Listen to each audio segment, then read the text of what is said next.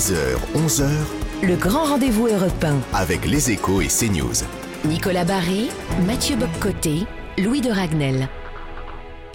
Bonjour à tous et bienvenue. Bonjour Olivier Dussopt. Bonjour. Vous êtes ministre du Travail, du Plein Emploi et de l'Insertion et ce dimanche, c'est votre grand rendez-vous. Alors on a beaucoup de sujets à évoquer avec vous, énormément de questions à vous poser. Après le fiasco de la gestion des migrants de l'Océan Viking, il y a beaucoup de Français qui sont en colère. En colère euh, quand ils voient le, changement de pied d'Emmanuel Macron sur l'accueil d'un bateau d'une ONG, quand ils observent euh, aujourd'hui que la plupart des migrants sont dans la nature pour des problèmes de, procédure, pour des problèmes de lenteur euh, de la justice. Et puis, il y en a beaucoup, beaucoup de Français qui sont aujourd'hui désabusés quand ils voient l'impuissance, voire l'humiliation d'un État qui proclame sa volonté d'être ferme et qui semble aujourd'hui euh, un peu dépassé par la situation. Quelle réponse vous allez leur apporter? Et puis, c'est la réforme que vous défendrez dans les prochaines semaines.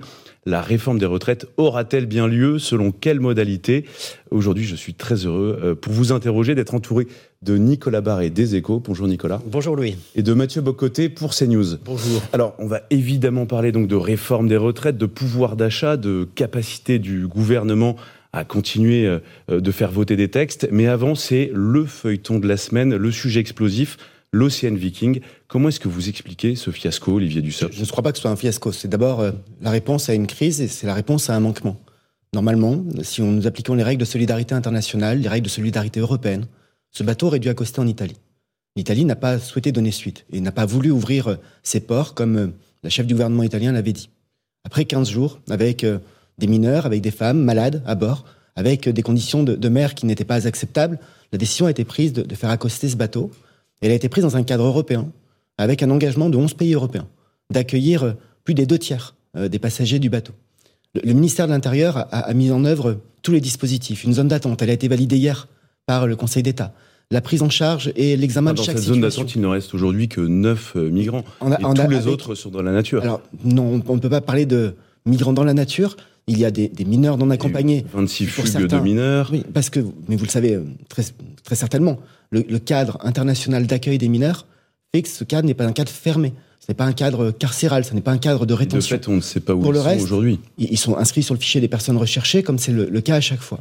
Et pour le reste, toutes celles et ceux qui ont vocation à ouvrir une procédure de demande d'asile, que ce soit en France ou ailleurs en Europe, sont dans ces procédures euh, qui sont euh, pilotées par l'OFPRA. Donc le, ministère de l'Intérieur met tout en œuvre. Nous sommes dans une situation qui est très particulière, avec euh, une autorisation exceptionnelle d'accoster.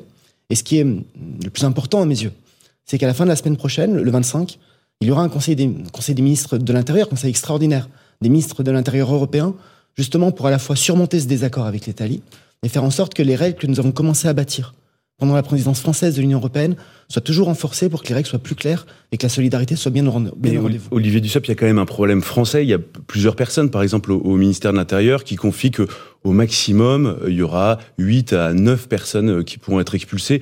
Il y avait quand même 234 migrants euh, à bord du bateau. Et par exemple, Gérald Darmanin, la semaine dernière, annonçait que 44 expulsions allaient se faire dans les Ch- prochains Chaque jours, dossier est semaines. examiné. Chaque dossier est examiné et est examiné avec attention, en fonction de critères qui sont aussi des critères internationaux et, et des critères légaux. La, la seule par- la seule parole qui vaille au, au ministère de l'Intérieur, c'est celle du ministre. Vous dites certaines personnes se laissent à penser que, confient que. La seule parole qui vaille, mais c'est même des gens des services de l'État Et- et c'est présents dans le celle- Var sur place. Et, c'est celle qui, euh, c'est cette parole qui fixe le cap et, et qui donne les instructions au service pour faire en sorte que toutes les règles soient respectées et surtout qu'on puisse donner une suite à cette, euh, à cet événement-là et, et qu'on puisse le faire au niveau européen. Et, euh, euh, ju- juste une question.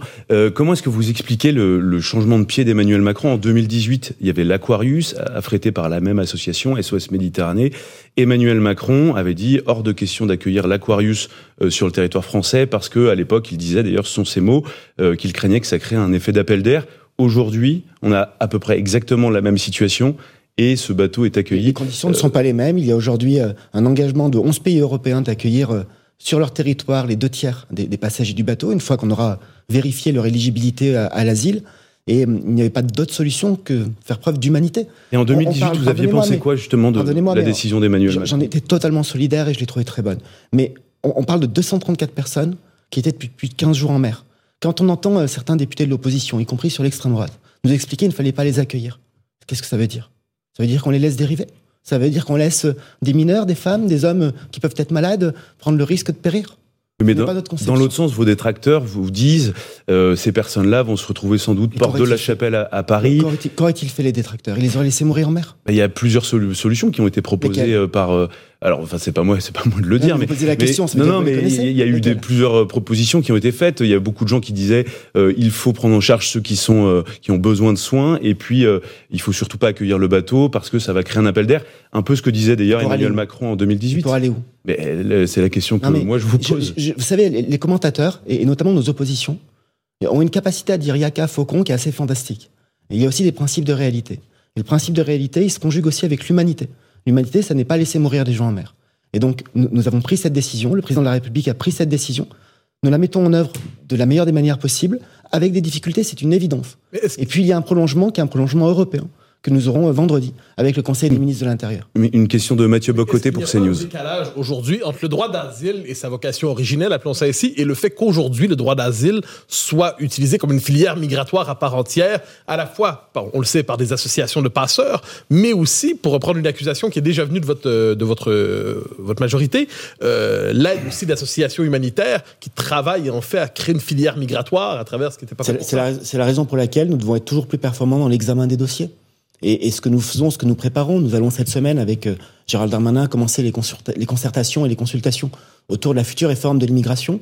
Il y a aussi un objectif d'efficacité, d'efficacité dans le traitement des demandes, d'objectivité euh, dans le traitement de ces demandes et de rapidité dans la mise en œuvre des décisions de la justice Mais française. justement, vous, Tout- vous parlez d'efficacité. Nicolas d'une des Échos. simplicité et heureusement, c'est le propre de l'action publique et encore plus quand on touche à des vies humaines. Mais est-ce Il y a que- une complexité parlez- qu'il faut savoir affronter. Vous parlez d'efficacité, mais on a, on a eu le sentiment quand même dans cette affaire que le, la justice euh, était euh, dépassée. Est-ce que c'était un manque de- vous savez, d'anticipation de la part des services Je, je ne euh, crois pas, je ne crois pas, et tous les moyens ont été euh, mobilisés. Et, et tous Il y avait les que cinq magistrats quand même qui étaient mobilisés Enfin, euh, pour étudier euh, plus de 200 dossiers en Mais- 48 mais- heures. Mais déjà cinq magistrats, plus les services de l'OFPRA, hier. C'est le ministère de la Justice hein, qui, qui explique qu'il n'y avait pas assez en de monde. place Un certain nombre de recours, notamment euh, nos, nos- nos opposants, euh, quelle que soit leur nature, contestaient la création même de la zone d'attente. Elle a été validée par le Conseil d'État. C'est aussi euh, la démonstration que ce que nous faisons vise à faire le mieux possible. Mathieu Bocoté. Vous avez dit euh, il faut faire preuve d'humanité dans les circonstances. Certains dans l'opposition proposaient tout simplement que le bateau retourne sur, dans, un- dans un port africain jugé sûr. Sans, sans nous dire ni en combien de temps, ni où. Mais la question, est-ce que pour vous, ceux qui souhaitaient que le bateau retourne dans un port africain manquaient d'humanité, tout simplement Oui. Donc une forme de monopole de l'humanité du point de vue de la majorité. De l'humanité, il y a un principe de, de Les réalité. autres sont inhumains? Non, ils ne sont pas inhumains, ils sont souvent irresponsables. Sous-humains? Ils sont irresponsables. Vous ne ferez pas dire des mots aussi euh, Non, mais si vous dites violents. que, si vous dites que vous avez le- le- je vous dis la que c'est position de une forme- l'humanité, j'essaie de comprendre je, quelle est l'autre je vous dis que c'est une forme d'irresponsabilité. D'accord. Je voulais revenir euh, Et sur. l'irresponsabilité s'explique aussi par le refus d'exercer des responsabilités parfois. Vous parliez tout à l'heure, Olivier Dussopt, euh, d'efficacité. On voit, il y a eu une mobilisation hors norme de fonctionnaires. Il y avait quand même 600 fonctionnaires mobilisés dans un premier temps pour euh, étudier le cas, pour s'occuper de 234 euh, migrants. Et globalement, tout le monde reconnaît, même en privé, à l'Élysée, reconnaissent que ça marche pas. Euh, L'Élysée a même reconnu euh, cette semaine euh, qu'il y avait des, des- des- beaucoup de choses qui dysfonctionnaient et qui expliquaient ce fiasco. Est-ce que vous, vous reconnaissez une forme de fiasco? Non, pas de fiasco, je vous l'ai dit. Comment vous qualifiez la, Non, la les- situation? Vous savez, les services de l'État sont mobilisés. Enfin, derrière les mots que vous prononcez, derrière les offres que vous rapportez, qui sont toujours des petites confidences de gens qui euh, préfèrent le- la lâcheté de l'anonymat plutôt que d'assumer leur position, derrière, il y a des agents de l'État, des hommes et des femmes qui sont mobilisés, qui font tout ce qu'ils peuvent pour euh, à la fois garantir le droit et faire preuve de cette humanité qu'on revendique. Et donc moi, je ne, je ne sombre jamais euh, dans, ces, dans ces fausses confidences anonymes qui visent souvent à discréditer, parce que je sais trop, j'ai été secrétaire d'État à la fonction publique, ministre du budget, je sais trop l'engagement. Là, c'est euh, l'Élysée qui le reconnaissait la semaine dernière, euh, qu'il y avait... Tout, euh, est, tout est améliorable. que le dossier savons. ne fonctionnait Mais pas. Ne parlons pas de fiasco. D'accord, très bien. Euh, en 2018, justement, au moment de l'Aquarius, euh, Christophe Castaner avait pointé du doigt le, le- le problème de collusion qu'il y avait entre euh, certaines ONG et les passeurs. Est-ce que vous, vous faites le même... euh, vous Moi, pouvez dénoncer le même constat? J'a- J'appelle à la grande vigilance. Je, je ne sais pas quelle est l'association particulièrement euh, mobilisée sur euh, l'Océan Vikings. Je ne veux pas faire de généralité. Mais nous savons qu'il y a parfois des filières, parfois des comportements qui sont euh, en dehors des clous. Et je le dis à nouveau, les, les concertations que nous ouvrons cette semaine pour préparer cette réforme de l'immigration visent à être plus efficaces en tout point.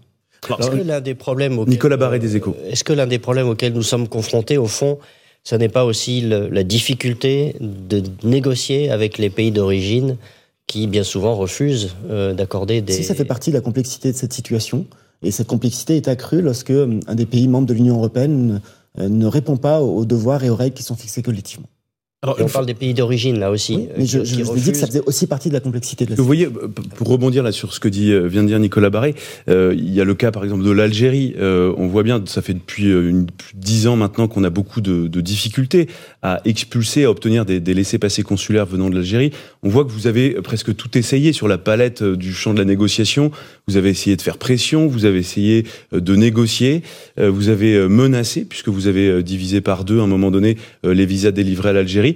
Est-ce que, en fait, vous n'avez pas peur de vous fâcher, de prendre le risque de vous fâcher avec un pays euh, pour simplement faire respecter euh, la position de la France? Je crois qu'avec la, liste euh, des, choses que nous avons essayées, que nous avons mises en place, ça démontre qu'il n'y a pas de problème ni de courage, ni, ni de peur de mener un rapport de force et parfois une discussion très exigeante. Mais il y a une avec, Nicolas Barré, avec un certain nombre des pays que vous avez évoqués, il y a aussi des relations qui se renouent, des discussions qui sont mises en œuvre. Il y a une forme d'impuissance au, fond. Oui, ça ne marche pas. C'est pas de l'impuissance, mais je, peux, je, peux, le répéter dix fois si, si vous le souhaitez. Mais sur ces questions-là, les approches simplistes ne sont jamais bonnes. Il y a une extraordinaire mais la complexité, ne fonctionne pas, Olivier Dussopt. Mais, mais la complexité, c'est pas la question de la faire fonctionner ou non, c'est de la constater.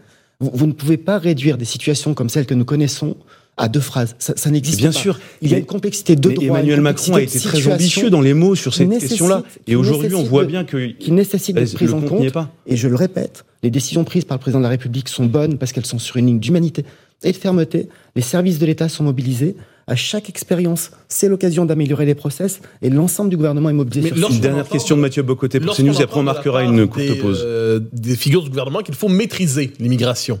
On comprend donc que s'il faut la maîtriser, elle ne l'est pas en ce moment. Qu'est-ce que ça voudrait dire maîtriser l'immigration pour la France? Ça veut dire être plus efficace dans nos règles et c'est ce que nous allons faire avec la loi que nous portons avec le ministre de Est-ce que ça veut dire concrètement, par exemple, que ceux qui ne, les clandestins n'ont plus pour vocation de, de s'installer en France d'aucune manière? C'est faire mieux respecter les OQTF notamment. Et c'est ce que nous allons faire. C'est un chantier là aussi qui est immense. Nous avons deux piliers sur ce chantier, puis après nous parlons certainement de retraite et, de travail. Il y a aussi des sujets dans cette actualité-là. Nous avons deux sujets. Mieux faire respecter les règles, s'appelle la fermeté, et considérer que la meilleure forme d'intégration pour les étrangers présents sur notre territoire, c'est le travail et la langue. Et avec cela, nous voulons mener cette politique d'efficacité, d'humanité, d'intégration, et surtout faire respecter dans le même temps nos règles avec beaucoup de fermeté. C'est ce que nous poursuivons et c'est notre objectif commun avec le ministre de l'Intérieur. Merci beaucoup Olivier Dussopt. On va marquer une courte pause et puis justement euh, après on va parler de réforme des retraites, d'économie, de pouvoir d'achat. Euh, restez avec nous sur Europe 1 et CNews. 10h, 11h. Le grand rendez-vous européen. Avec les échos et CNews. Nicolas Barré, Mathieu Bobcoté, Louis de Ragnel. Merci d'être en direct sur Europe 1 et CNews. Nous sommes avec Olivier Dussopt, le ministre du Travail. Euh, la réforme de l'assurance chômage vient d'être adoptée euh, cette semaine, euh, Olivier Dussopt. et puis vous rencontrerez demain les partenaires sociaux pour définir un certain nombre d'arbitrages. Mais avant, on va s'arrêter quand même sur l'opposition qui vous accuse de faire des régularisations massives de clandestins avec votre volonté d'octroyer des titres de séjour un peu plus nombreux pour les métiers, les métiers pardon, en tension. Qu'est-ce que vous répondez aux oppositions? Que cela aussi, euh, il y a une forme d'exagération permanente. De quoi parlons-nous? Nous, parlons euh, d'hommes et de femmes qui sont présents sur le territoire français depuis longtemps, qui peuvent être en situation irrégulière et qui occupent des postes dans des secteurs qui sont des secteurs en tension, là où plus personne n'arrive à recruter. Et, ce que nous voulons faire, c'est mettre à profit un certain nombre de règles qui existent déjà, qu'on appelle l'admission exceptionnelle au séjour. On parle de la circulaire euh, VALS, du, nom du, ministre de l'Intérieur de, 2012, qui considère que lorsqu'il y a ancienneté sur le territoire, qu'il y a exercice d'une profession, qu'il y a accompagnement de l'employeur, on peut aller vers une régularisation pour des motifs professionnels. C'est un titre de séjour d'un an qui est, renouvelable avec un objectif, c'est faire en sorte que ces hommes et ces femmes qui travaillent, qui sont intégrés dans, notre société, puissent être dans une situation régulière et, et dans le même temps répondre euh, aux, besoins de l'économie française qui connaît des tensions de recrutement comme jamais. Mais il y, a toujours cette question aussi d'efficacité quand même de votre politique migratoire qui est liée, on le voit bien, hein, à la question économique. Euh, est-ce que vous, vous pouvez nous dire aujourd'hui, par exemple, euh, que une personne qui obtient ce titre de séjour et qui, à la fin de ce titre de séjour, est au chômage sera expulsée puisque le, ça ne répond plus à un motif économique à partir du moment où la personne est au chômage C'est le principe de titre de séjour pour motif économique ou professionnel. Donc oui. Le maintien du titre de séjour, son renouvellement, est lié à l'exercice d'une activité professionnelle. Le titre de séjour pour motif professionnel existe déjà. Il existe. Oui, il y a 36 000 à peu près euh, titres de séjour qui sont délivrés. Ça représente à peu près 10% du total de, l'immigration. Et donc, ce titre existe et il n'est renouvelé que si vous exercez une activité. Ce que nous, nous voulons, c'est permettre à des hommes et des femmes qui sont dans une situation irrégulière, mais qui travaillent dans des métiers en tension. Il y a une liste des métiers en tension qui est définie, qui précise quels sont les métiers concernés. Faciliter leur régularisation. Mais il est évident que si les mêmes obtiennent un titre de séjour et quelques mois plus tard n'exercent plus d'activité professionnelle, comme tout titre de séjour pour motif professionnel, il n'y a pas lieu de le renouveler. Donc ils seront expulsés. Ils seront, euh, à, ils seront à la fois expulsables, parce que vous le savez comme moi, quand on doit quitter le territoire, ça n'est pas tout de suite une expulsion. Il y a beaucoup d'étrangers qui font l'objet d'un ordre de quitter le territoire et qui le quittent sans avoir besoin d'être expulsés. Mais en tout cas, il n'y aura pas de renouvellement. Et juste une question aussi sur la, justement la liste des métiers en tension. On parle beaucoup du problème dans la restauration. Est-ce que ça pose pas un problème de se dire qu'avant, par exemple, la période du Covid, il n'y avait pas tellement de problèmes de recrutement, enfin, il y avait moins de problèmes de recrutement dans la restauration. Aujourd'hui, on voit bien, les Français ne veulent plus euh, travailler dans la restauration. Est-ce qu'il n'y a pas une, tout simplement une question de revalorisation euh, de certains métiers? En, réalité, on pourrait ne pas avoir besoin de main-d'œuvre étrangère, puisqu'il y il y a encore euh, quatre ans, il n'y avait pas un, un, besoin à pourvoir sur cette Non, question de la restauration. Il y a quatre ans, il y avait déjà des, des besoins en matière de restauration. Pas, mais ce- pas au point Ils d'aujourd'hui. se sont accrus avec la période du Covid parce qu'un certain nombre de salariés de ce secteur sont allés vers d'autres secteurs professionnels et, et ont manqué à l'appel. Je voudrais simplement euh, do- donner euh, deux, deux points qui permettent d'éclairer le débat sur le- la, la question de l'hôtellerie et de la restauration. D'abord, en 2022, il y a 5% de salariés dans le secteur de l'hôtellerie, des cafés et des restaurants qu'en 2019. C'est-à-dire qu'il y a des tensions de recrutement, mais ce n'est pas parce qu'il y a moins de monde qui travaille, c'est aussi parce que l'activité est beaucoup plus forte, ce qui est plutôt une bonne nouvelle. La, deuxième chose, vous parliez de, revalorisation des métiers. Il faut aussi saluer euh, les engagements pris par les organisations d'employeurs du secteur euh, des HCR, euh, hôtels, cafés, restaurants. Il y a quelques mois, ils ont initié une discussion avec les organisations syndicales et ils ont revalorisé ce qu'on appelle les niveaux conventionnels, c'est la convention collective autour des rémunérations, de 16%. Ça participe aussi à l'attractivité, ça ne suffit pas nécessairement, parce que ce sont des métiers qui sont exigeants et, dans lesquels on recrute beaucoup. Mais ces tensions, on doit s'y attaquer, dans ce secteur-là comme dans d'autres. La, question que vous avez évoquée sur la régularisation de, travailleurs qui seraient en situation régulière est, un des aspects. Mais en réalité, nous faisons bien plus que cela. De- depuis un an, depuis octobre 2021 pour être précis, nous avons mis en place un plan de réduction des tensions de recrutement qui est porté par Pôle emploi, qui s'appuie principalement sur à la fois de l'identification de demandeurs d'emploi pouvant euh, travailler dans des métiers en tension. Et j'ai demandé tout récemment aux agences de Pôle emploi de faire ces listes, non pas au niveau national ou régional, mais agence par agence, parce qu'il y a beaucoup plus de proximité et beaucoup de formation. Ça, parfois, on n'en parle pas, mais j'aime bien parler aussi des choses qui vont bien.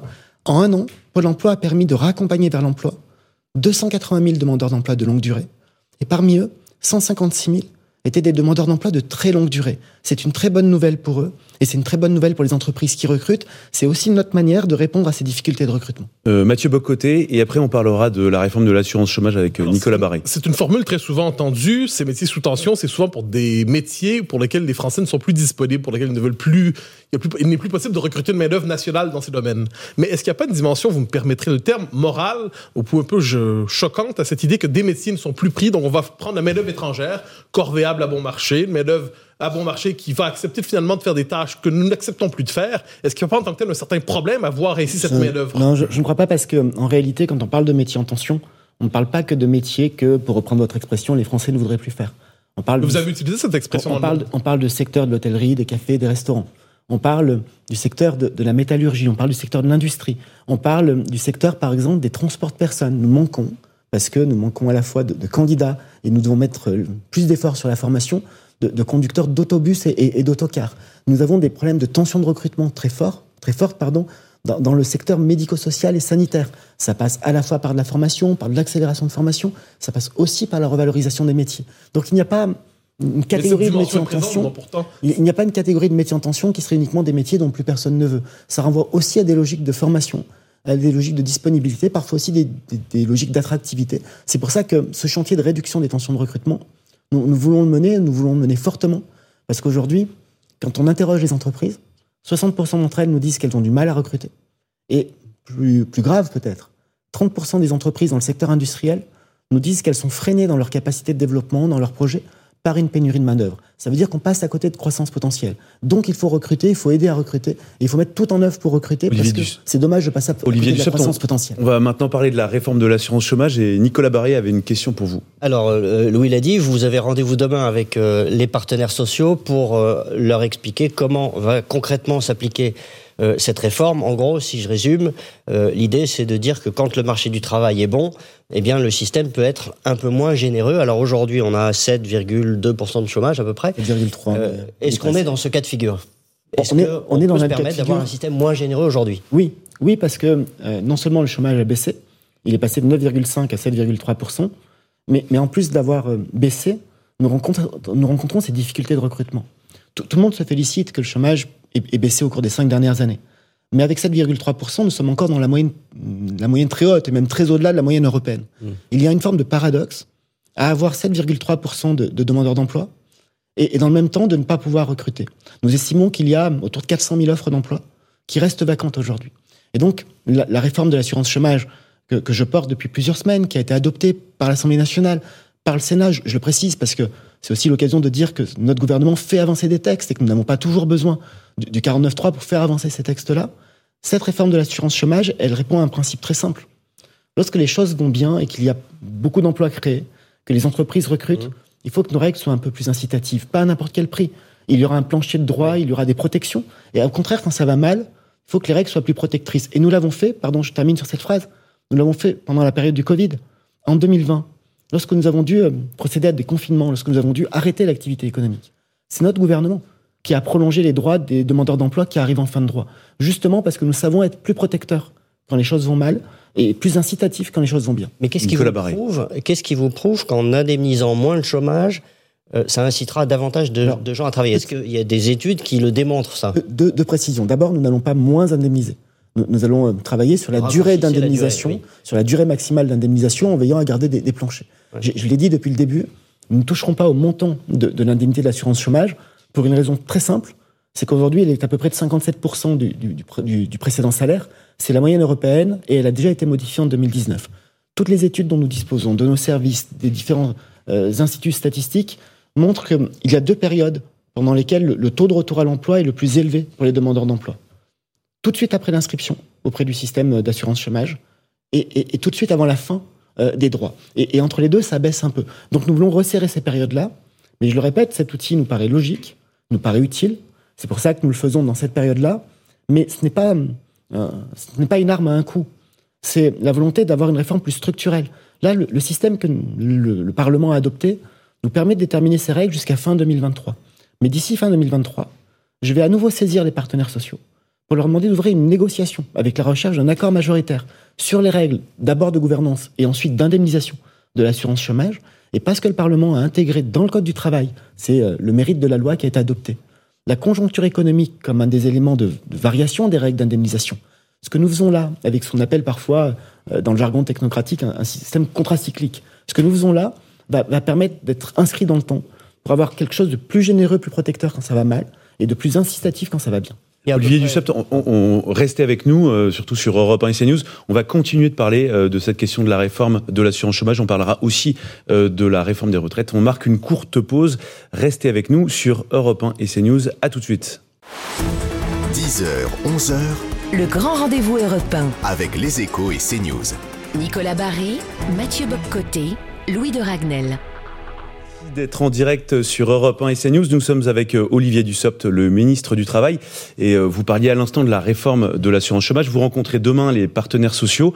Et alors, les partenaires sociaux disent que euh, très souvent, donc vous leur tendez la main, vous proposez très régulièrement des rencontres, mais que vous ne les écoutez pas suffisamment. Qu'est-ce que vous leur répondez? Vous savez, on a le choix entre deux cultures dans la politique française. Soit l'affrontement, c'est plutôt la culture des oppositions, la recherche du clivage permanent, soit le dialogue, en partant du principe que si on dialogue, on arrive à construire quelque chose dans l'intérêt de chacun, plutôt qu'au détriment de, tous euh, dans le cadre de l'affrontement. Donc nous dialoguons, nous discutons, mais dialoguer et discuter, ça ne veut pas dire euh, effacer les désaccords. Euh, et, je pars du principe, c'est vrai sur l'assurance chômage, c'est vrai sur la question de la, réforme des retraites, que dès lors qu'on arrive à accepter qu'il y a des désaccords et que certains d'entre eux ne seront pas surmontables, on peut avancer sur d'autres aspects. Les, les concertations autour de la réforme des retraites, elles se sont ouvertes il y a plusieurs semaines, elles durent. Toutes les organisations euh, euh, syndicales et, d'employeurs participent. Ça ne veut pas dire que nous sommes d'accord sur tout. Et moi, je ne demanderai pas à telle ou telle organisation syndicale de, de valider, de, soutenir euh, une augmentation, de, une hausse de l'âge de départ à la retraite.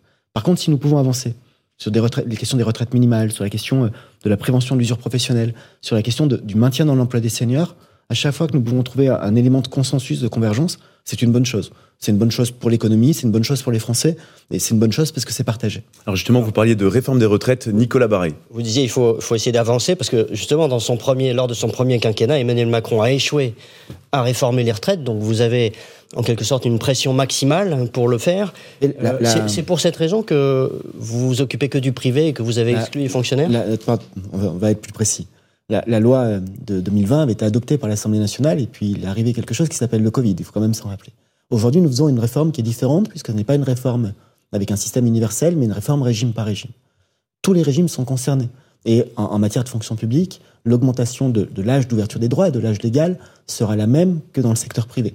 Il y a des modalités de calcul des retraites qui peuvent être différentes. Mmh. Nous avons les 25 meilleures années dans, le- dans le secteur privé et nous avons les six derniers mois dans le secteur public. Pourquoi est-ce que cette règle est différente? Faut aussi avoir en tête que les rémunérations ne sont pas les mêmes. Pas tant en termes de niveau, mais en termes de, composition. Les, les agents publics, et ceux qui nous écoutent le savent mieux que nous encore, ont une rémunération qui est composée d'un bloc qu'on appelle l'indiciaire, sur lequel ils cotisent pour leur retraite. Et puis un bloc indemnitaire sur lequel ils ne cotisent pas ou quasiment pas pour la retraite. Quand vous avez euh, des agents qui, dans certaines filières techniques notamment, ont 40-50% de leur rémunération qui est composée d'indemnitaires, donc de primes, qui ne comptent pas pour la retraite, ça explique pourquoi. Ça n'est pas tout à fait les mêmes modalités de calcul de la pension par rapport au secteur privé, où la quasi-totalité de la rémunération est comprise. Vous vous dites Nicolas. que vous voulez aboutir sur cette réforme des retraites euh, à l'été euh, 2023. Alors si on est vraiment très concret, quelqu'un qui veut partir à la retraite, mettons euh, euh, en juin, euh, est-ce que la réforme s'appliquera à ce moment-là ou est-ce qu'il faudra Nous- attendre l'année d'après? Est-ce que ce sera pour 2024 No- Notre objectif est de tenir un double engagement du président de la République. Premier engagement, c'est de faire cette réforme des, retraites, et il y a une raison fondamentale pour la faire, une double raison, à la fois améliorer notre système et, l'équilibrer, j'y reviendrai. Deuxième objectif, deuxième engagement du président, pardon, c'est que cette réforme commence à être euh, appliquée à partir de l'été 2023. C'est la raison pour laquelle nous avons indiqué avec la Première ministre que avant Noël, nous ferons un bilan de cette concertation et nous dirons quelle est la réforme que le gouvernement veut euh, porter, présenter devant le Parlement. Nous saisirons le Parlement pendant l'hiver 2023, euh, autour de la fin du mois de janvier, du début du mois de février, pour que l'application puisse entrer en vigueur euh, d'ici l'été 2023. Il y a toujours, c'est un, un point qui est important, il y a toujours eu dans les différentes réformes de retraite un délai de quelques mois entre le vote de la loi et la première application pour que celles et ceux qui ont déposé un dossier demandant à liquider leur droit à la retraite ne voient pas les règles changer alors que le dossier est déjà déposé. Donc là, c'est Enfin, quoi les- Ça s'appliquera plutôt Nicolas en Barré. 2024 En 2010, non, dès 2023, nous l'avons dit. En 2010, le délai était de six mois. C'est peut-être quelque chose dont nous pouvons nous inspirer. Mais, mais ce qui compte et ce qui nous permettra de définir les dates très très précisément, c'est euh, la date d'adoption du texte. Et ça, ça dépend aussi du débat au Parlement. Nicolas Barré, une dernière question, peut-être Quid sur la des- réforme des retraites. Quid des régimes spéciaux? Parce qu'aujourd'hui, quand euh, la RATP ou la SNCF embauche, c'est euh, à l'ancien système. Et pourtant, les syndicats annoncent déjà des mouvements de grève contre la réforme. Je, je ne suis pas le représentant ni le porte-parole des, des syndicats. Donc je, je les laisse à leurs propres annonces. Ce que, ce que je dis, c'est que le président de la République a, a pris là aussi un double engagement. La réforme des régimes spéciaux est une réforme d'équité, de, de lisibilité, et nous souhaitons euh, qu'il y ait un maximum d'équité entre les, les individus en fonction euh, de, de leur emploi, de leur travail, et non pas en fonction de, de leur statut. Et donc, nous, nous ferons cette réforme, mais nous allons la faire comme nous avons fait euh, déjà un certain nombre de réformes en la matière, en respectant des, des contrats qui ont été passés, ce qu'on appelle parfois la clause de grand-père, ce qui signifie que ceux qui sont au statut bénéficient du statut jusqu'à la fin de leur carrière. C'est ce que nous voulons faire. Mais ça relève de l'équité. Il y a une autre raison, je le disais tout à l'heure, qui, qui fait que nous devons faire cette réforme. Euh, D'abord, nous devons améliorer le système. Les, les petites pensions sont trop basses. Euh, la précarité n'est pas, assez prise en compte. L'usure professionnelle et sa prévention ne sont pas assez prises en compte. Mais il y a avant tout un problème d'équilibre financier. Dans, dans toutes les hypothèses du Conseil d'orientation des retraites, Mmh. notre système est déficitaire. Et quand on regarde ce qu'on appelle l'hypothèse centrale, c'est un déficit de 12 milliards et demi en 2027. Et dans l'hypothèse où nous sommes à 4,5% de chômage, tout le monde, tout le monde serait d'accord pour qu'on soit durablement à 4,5% Optimiste. de chômage, hypothèse plutôt optimiste, mais c'est notre objectif, c'est 15 milliards de déficit en 2030 et, et ça continue d'augmenter jusqu'en 2040. Donc il, il- il faut, parce que le plein emploi ne suffit pas, il faut qu'on puisse équilibrer notre système. C'est la seule façon qu'il puisse durer, que les générations qui viennent puissent aussi avoir droit Mais à une alors, retraite. Justement, Olivier Dussopt, euh, il y a plusieurs paramètres hein, euh, qui sont euh, étudiés. Il y a la question de la durée de cotisation, il y a la question de l'âge de départ à la retraite. Mais il y a un sujet qui est quasiment jamais évoqué, c'est le nombre de cotisants euh, par retraité. Et, et donc ça soulève la question de la natalité, forcément en France. Est-ce que vous, c'est quelque chose que vous envisagez de, de faire une politique pour inciter à la natalité Je rappelle simplement un chiffre là que je retrouvais euh, tout à l'heure. Il, il, y avait 4 cotisants pour un, un retraité en 1960 et aujourd'hui on est à 1,4 cotisants pour un retraité. Et, et c'est vrai que ça soulève une, vraie question. C'est une réalité. Et, et cette, euh, cet écart qui se réduit entre le nombre de cotisants et le nombre de retraités explique que même si on atteint le plein emploi, ça ne suffit pas à équilibrer le système. Et que c'est la raison pour laquelle il faut d'une part qu'on travaille plus collectivement, c'est l'objectif de plein emploi, et qu'on travaille plus à l'échelle d'une existence. Il y a des questions de natalité, mais je, ne veux pas les, je ne veux pas relativiser les chiffres qui sont plutôt des chiffres à la baisse partout en Europe. La, la France est un des pays le gouvernement qui a pourrait initier une politique la, de natalité. La France est un des pays pour qu'il y ait plus le, de cotisants. Qui a la politique la plus favorable à, à, la natalité et aux familles. Et nous sommes aussi, vous le savez, un des pays où le taux de natalité reste le plus élevé en Europe. Vous souhaitez aller plus loin euh... Je crois que nous faisons déjà beaucoup et ma priorité, là, vous voyez, c'est la réforme des retraites et les principaux fondamentaux. Mathieu Bocoté. Vous me pardonnerez cette question d'analyse plus large, mais il y a une spécificité française dans le rapport aux retraites. C'est dans plusieurs pays, c'est une question relativement technique qui ne suscite pas de grande passion ni de grand blocage. Comment expliquer le fait que cette question soit devenue des nœuds de blocage de la politique française? C'est difficile à expliquer, mais c'est une réalité et ça fait partie des sujets qui sont souvent vus comme les plus crispants. Et, c'est frappant parce que je reprends votre, votre argument. Quand on regarde les pays autour de nous, sans même aller outre-Atlantique, juste en Europe, avec des économies comparables, euh, avec des tailles plus ou moins comparables, mais des systèmes sociaux qui sont assez comparables, on voit que tous les gouvernements, qu'ils soient libéraux, qu'ils soient sociodémocrates, ont des horizons de retraite à 65, parfois même à 67 ans. Et, je ne sais pas comment nous pourrions expliquer qu'en France, on reste beaucoup plus bas, d'un point de vue économique, d'un point de vue financier, et en plus, nous restons plus bas en termes d'âge, mais nous avons une caractéristique supplémentaire qui est que après 50 ans, et plus encore après 60 ans, le, taux d'emploi de ce qu'on appelle les seniors, parce que malheureusement pour nous tous, euh, le fait d'être senior commence statistiquement à 50 ans. Le taux d'emploi est beaucoup plus bas que la moyenne. Nous, avons 56% des, plus de 50 ans qui travaillent, alors que la moyenne en France aujourd'hui, c'est plus de 68%. Nous avons un peu plus de 30% des seniors de plus de 60 ans qui travaillent, alors qu'en Allemagne, nous sommes à 60%.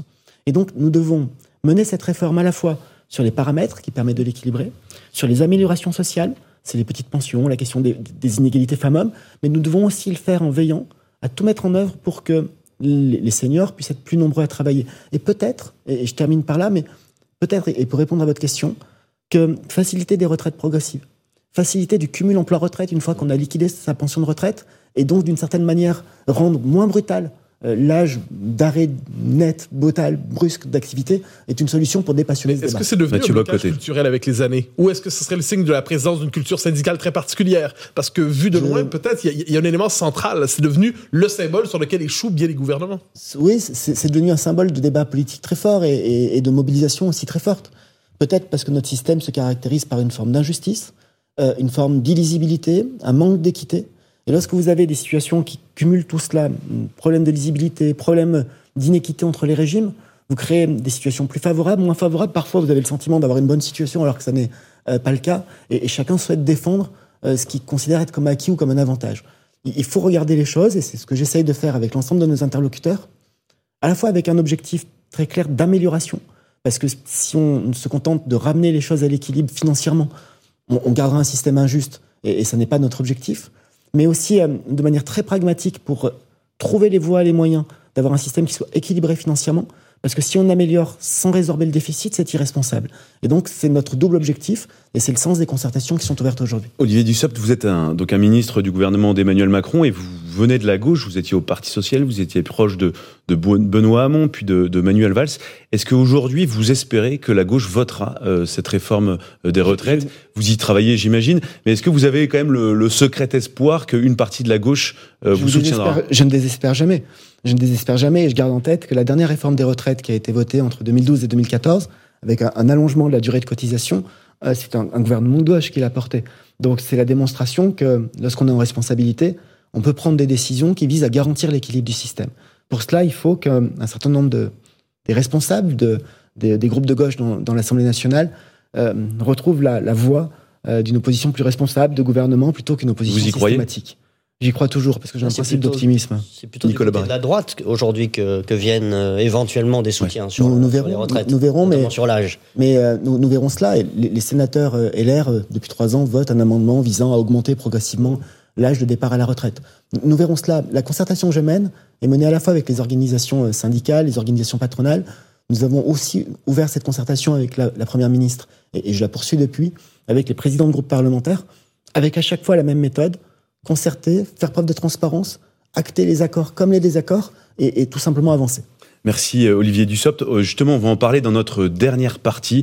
Euh, restez avec nous sur Europe 1 et CNews. Donc nous parlerons de la capacité du gouvernement à continuer d'avancer et à faire voter des textes. Restez avec nous sur Europe 1 et CNews. 10h, 11h. Le grand rendez-vous européen. Avec les échos et CNews. Nicolas Barré, Mathieu Boccoté, Louis de Ragnel. Merci d'être avec nous sur Europe 1 et CNews. Je rappelle, nous sommes avec euh, Olivier Dussopt, le ministre du Travail. Olivier Dussopt, on a l'impression aujourd'hui, vous avez euh, eu la période quasiment la plus facile euh, depuis l'élection d'Emmanuel Macron. Vous avez pu utiliser de manière quasiment illimitée le 49.3 pour faire passer en force les textes budgétaires. Mais maintenant, vous ne disposez plus que d'un 49.3 euh, par session parlementaire. Est-ce que ça pose encore des, vraies questions sur votre capacité à gouverner? Non, ça oblige à travailler différemment. Et depuis le début de la session parlementaire, nous avons eu recours au 49.3 pour faire adopter à la fois le, budget de l'État, le budget de la sécurité sociale. Et, c'est tout comme c'est prévu par la Constitution, comme c'est prévu par des outils qui sont démocratiques. Ce ne sont pas des passages en force. Il y a d'autres textes qui ont avancé la, loi de la loi de finances rectificative qui portait des mesures et la loi relative au pouvoir d'achat du, mois de juillet dernier. Elle est passée 149.3. La, loi réformant l'assurance chômage que j'ai portée. Elle est aussi passée 149.3. La réforme des retraites, elle passera 149.3. La, loi, la loi portée par Gérald Darmanin sur euh, le renforcement des moyens du, ministère de l'Intérieur pour la sécurité. Pas de 49.3 non plus. Agnès Pannier a fait. Et la réforme des retraites, vous pensez qu'elle passera 149.3 je, vais vous. Agnès Pannier a fait adopter par le Sénat la loi sur les énergies renouvelables, la présente à l'Assemblée, et, les choses avancent bien. Et le dernier projet de loi de finances. au Sénat qu'à l'Assemblée. Hein, c'est vrai. Les députés euh, LR. Euh, il faut les convaincre. C'est le travail que va faire Agnès Pannier-Runacher, j'en suis convaincu. Mais et la, dernière loi. Euh, juste euh, sur ce que vient de dire Nicolas Barré, il n'y a pas un objectif politique aussi, quand même, derrière tout ça, de, fracturer la droite Parce que on voit bien la, droite au Sénat ah, est plus bienveillante avec vous que la droite de l'Assemblée nationale. La dernière, la dernière loi de finances rectificative pour 2022 a aussi été adaptée par 49.3. Je vais au bout de la de l'énumération parce que ça, ça, tranche avec ce que vous avez dit sur le fait qu'on ne ferait que des choses de 49.3. Non, la plupart des textes passent en 49.3. Et euh, nous, nous, faisons en sorte de construire des majorités à chaque fois que c'est possible. Et pour la réforme des retraites, j'ai un objectif, c'est de continuer à concerter, à échanger, à co-construire pour faire en sorte que cette réforme puisse être adoptée par le Parlement, sans avoir nécessairement recours euh, au, au 49.3. En tout cas, c'est mon objectif. Au fond, c'est plus facile de discuter avec euh, LR qu'avec vos anciens amis socialistes. Ça, ça, dépend des sujets, ça dépend des textes, et nous avons plusieurs oppositions. Nous avons une opposition à droite, une opposition à gauche, nous avons une opposition à l'extrême droite et nous avons une opposition à l'extrême gauche. Et la discussion est peut-être plus, euh, non pas simple, euh, mais plus euh, habituelle avec les oppositions de gauche et de droite, malgré des désaccords, qu'avec les, extrêmes qui sont eux dans une culture d'affrontement plus que d'opposition. Mais si on entre dans des débats parlementaires uniquement en disant bah, si on est d'un côté plutôt que de l'autre, généralement nous ne pouvons pas nous en sortir. Donc il faut rassembler à chaque fois le plus, largement possible. Rassembler, côté. rassembler largement, mais euh, Emmanuel Macron, tout récemment, disait souhaiter l'intégration euh, directe ou indirecte, formelle ou informelle, DLR à la majorité gouvernementale. Ce qu'a dit le président de la République, c'est qu'à l'occasion des, premières motions de censure qui ont été déposées euh, après que le gouvernement ait eu recours au 49.3, et si nous avons eu recours au 49.3, c'est parce qu'on faisait un constat de blocage et que le pays a besoin d'un budget, que la sécurité sociale a besoin d'un budget. Ce que nous avons noté, et c'est quelque chose dont il faut tenir compte, c'est que parmi les groupes d'opposition à l'Assemblée nationale, certains n'ont pas voté la motion de censure et n'ont pas voulu renverser le gouvernement. Ça ne veut pas dire qu'ils participent à la majorité. Mais allons plus loin. Nicolas Sarkozy a dit qu'il souhaitait un accord euh, avec la majorité. Emmanuel Macron a laissé entendre qu'il ne s'en désolerait pas. Souhaitez-vous un accord avec la droite pour la majorité, pour construire une majorité macronienne? Et d'autres leaders de droite ont dit jamais de la vie. Donc c'est la démonstration que tout ça est assez éparpillé. Moi, ce que je souhaite, c'est que texte par texte, on puisse construire des majorités. Et, que ce soit avec des députés de droite comme avec des députés de gauche, l'objectif, c'est d'avoir des majorités sur les textes. le fait est que c'est plus facile aujourd'hui avec LR qu'avec la gauche. Vous avez dit à l'instant, euh, il y a deux minutes, trois minutes, que sur les énergies renouvelables, c'était plutôt très compliqué avec euh, les députés LR. C'est la démonstration que là aussi, le, champ politique, après ces élections législatives, est, complexe, que ça bouge encore, si je puis dire, que ça, ça, mature encore, que dans chaque camp politique, en dehors de la majorité, il y a des députés qui euh, réfléchissent, qui se disent aussi qu'ils seraient certainement plus, plus utiles au pays s'ils étaient dans une logique constructive plutôt que dans une logique d'opposition. À nous de travailler avec tous. Mais justement, alors, euh, donc là, pour l'instant, vous êtes à la recherche un peu de majorité de circonstances en fonction des textes. Est-ce que vous n'avez, pour poursuivre un peu ce que disait euh, Mathieu Bocoté, vous n'avez, vous lancez pas un appel euh, direct euh, aux Républicains pour leur dire Mais- venez les- chez nous Les appels qui ont été lancés, ou à une des- partie des Républicains les appels qui ont été lancés ont eu des réponses négatives. Moi, ce que je sais, c'est que parmi le groupe républicain, Donc vous tentez a- pas, vous parmi, tentez le, parmi euh, le groupe républicain, il y a des députés qui ne veulent pas être dans une opposition systématique et qui veulent participer euh, à la fois à la réussite de notre pays et participer à l'élaboration des réformes. On- On va travailler avec eux comme on l'a toujours fait. Et, et s'il y a des députés à gauche qui sont dans le même état d'esprit, c'est tant mieux. L'objectif, c'est d'élargir. Le, le sentiment qu'on peut avoir quand on observe tout ça, c'est globalement, vous leur dites euh, venez, aidez-nous à construire une majorité, mais vous n'avez pas grand-chose à leur offrir non plus pour autant. Mais, mais vous savez, enfin, on n'est pas, c'est pas une logique de, de marchandage. Le président de la République a un projet. Parfois, ça peut ressembler un peu à de la Le- cuisine quand même. Le, président de la. République a un projet, Et un projet sur lequel il s'est engagé. Il, il a été élu et il a mandat pour mettre en œuvre le projet sur lequel il s'est engagé. Il a une majorité, certes relative, mais une majorité. Je rappelle qu'il n'y a pas de majorité alternative.